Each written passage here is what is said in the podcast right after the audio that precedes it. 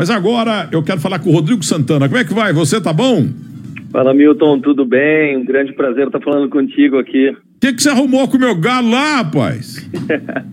pois é, cara, uma oportunidade que eu tive muito grande, onde fui muito feliz no galo. Acredito que pela forma que peguei, o momento que a gente estava, a gente conseguiu até conseguiu bastante da, da expectativa, né? Mas infelizmente é, não consegui permanecer até o final do brasileiro. Escuta aqui, é problema de, de gente de idade, mas é, você não é aquele que eu falava tanto lá no Juventus ou é o outro? é você mesmo?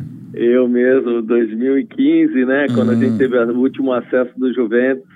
Você fez uma entrevista comigo ao vivo também. E você, e você a gente trocou muita mensagem pela internet e tal, lembra? Você estava indo para né? do, do, Triângulo Mineiro, não sei. Acabou indo para o Galo, hein, Rodrigo Santana? Foi Verdade. espetacular, hein? Os dois últimos anos no, na URT eu fui para o mata-mata na semifinal com o Galo, né? Ganhei o prêmio de melhor treinador 2017, concorrendo com o Mano, com o Roger, com o Anderson. Isso foi chamando a atenção do Galo até o teu convite né, em 2018 para fazer parte do, do, Galo. Então, e agora só temos o Galo na Série A do futebol brasileiro por Minas Gerais. E tem teu dedo então, né, Rodrigo? Porque você teve esse mérito aí. É verdade, a gente conseguiu ali manter 14 rodadas nos G4, chegamos a ser líder da competição.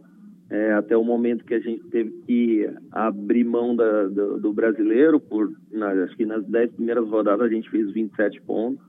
A gente vinha fazendo uma campanha muito boa, né, com exceção que o Flamengo e o Palmeiras vinham fora da curva. A gente já vinha fazendo ponto de pontuação de campeão, né? Só que nos últimos anos não tinha um time tão, tão competitivo como esses, né? Até que a gente conseguiu eliminar o Santos na Copa do Brasil, conseguimos ir passando de fase na Sul-Americana.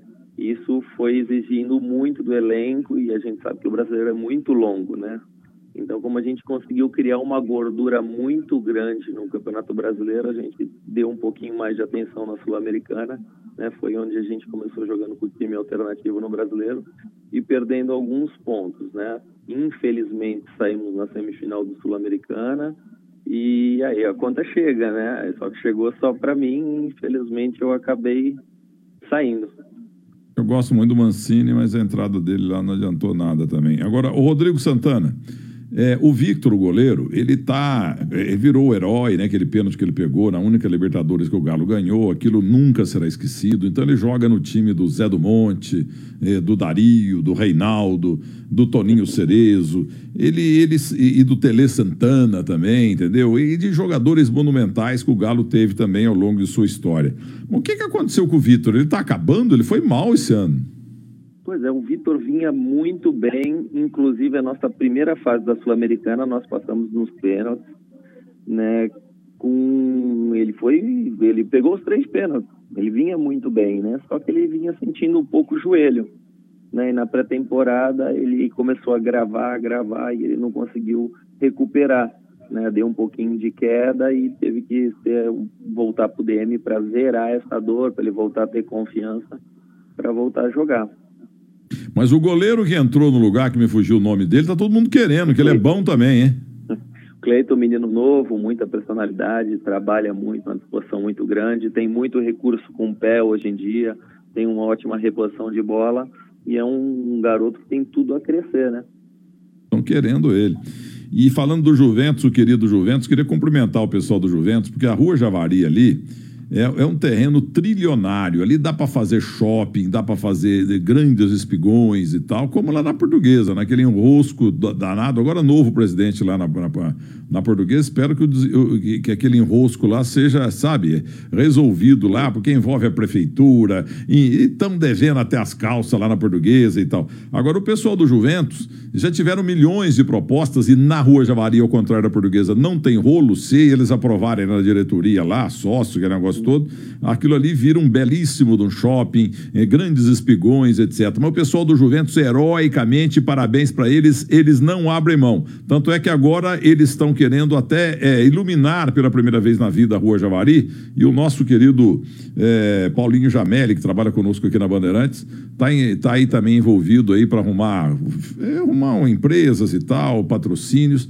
para que seja iluminada a Rua Javari. Porque desde a época do Santos que o Pelé jogava lá, o jogo era às três da tarde, sábado, três da tarde, sempre três da tarde, porque não tinha a chamada luz artificial. O Juventus é exemplar nisso, em manter ali, ninguém mexe em meio metro da Rua Javari, né, o, Rodrigo Santana? Não, não mexe. Eu morei dentro da Javari durante dois anos também um local que eu fui muito feliz, aprendi muito, uma tradição muito grande da colônia italiana. Eu lembro quando é, acabaram com, com, com, o Parque Antártica, né, para fazer arena, eles cederam o placar, a torcida não permitiu colocar o, o placar eletrônico, tinha que ser o placar raiz mesmo de madeira. Então é muito difícil ali tentar mudar alguma coisa. Eles querem manter a tradição, mandam, mantém organizadinho, bem pintado, da mesma forma do, do, da época que o Pelé fez o, o gol mais bonito da carreira dele. Aliás, você é novo, você não sabe, no dia desse jogo aí, 1958, 59, eh, tínhamos lá o de duas mil pessoas, 1.800 e tal, porque o Rogério pequenininho. E fizeram uma pesquisa por cima aí, na internet, deu 800 mil torcedores garantiram que estavam lá e, cinco, 15 mil jornalistas. Tudo quanto é jornalista aí. Eu não tava, porque eu morava em Muzambim, mas eu, todo mundo tava no dia desse jogo, viu, Rodrigo? É, o maior estádio do mundo se tornou, né? Ô, Rodrigo, você me desculpa aqui, é erro da produção, porque esse Guilherme Heredia Mate começou muito bem aqui, mas agora me mandou te chamar de Rodrigo Santoro, pô. Eu te chamei de Rodrigo Santoro, mas é Rodrigo parece, Santana. Parece, Como você é. Não, mas parece fisicamente. Ah, é? Parece. É. Igual você parece o George Clooney. Não, eu sou a cara do Vin Diesel. Você é, casa da fe... é a cara da feiura. Eu tô igualzinho o Vin Diesel. o, o Rodrigo Santana, você é muito jovem, eu acho que você deu. Você plantou teu nome aí. No ano que vem você vai estar tá num time aí. Você não vai estar tá no Barcelona. Mas você Sim. vai estar tá aí num time do Norte e Nordeste, você vai estar tá em Curitiba, você vai estar no Rio de Janeiro, você vai estar logo no time que você é bom, cara. Tem informação de que você realmente é bom. Se você não fosse, não teria ido pro Galo, que já foi um, olha, o Galo é um dos grandes do Brasil. Sucesso para você, tá bom? Não, eu agradeço muito a oportunidade. Foi o que eu falei, uma oportunidade muito legal, com grandes treinadores, até do exterior. Nós do Galo tivemos um número também muito bom, que foi a segunda equipe que mais finalizou na competição. A gente sabe que ali precisa de jogadores para colocar dentro da casinha, se não colocar as coisas fica difícil, mas a forma ofensiva de jogar, o nosso melhor a gente procurou dar e a gente está preparado, estudando muito para uma nova oportunidade. Um grande abraço para vocês, sucesso, Feliz Natal, tá bom? Abraço, Milton.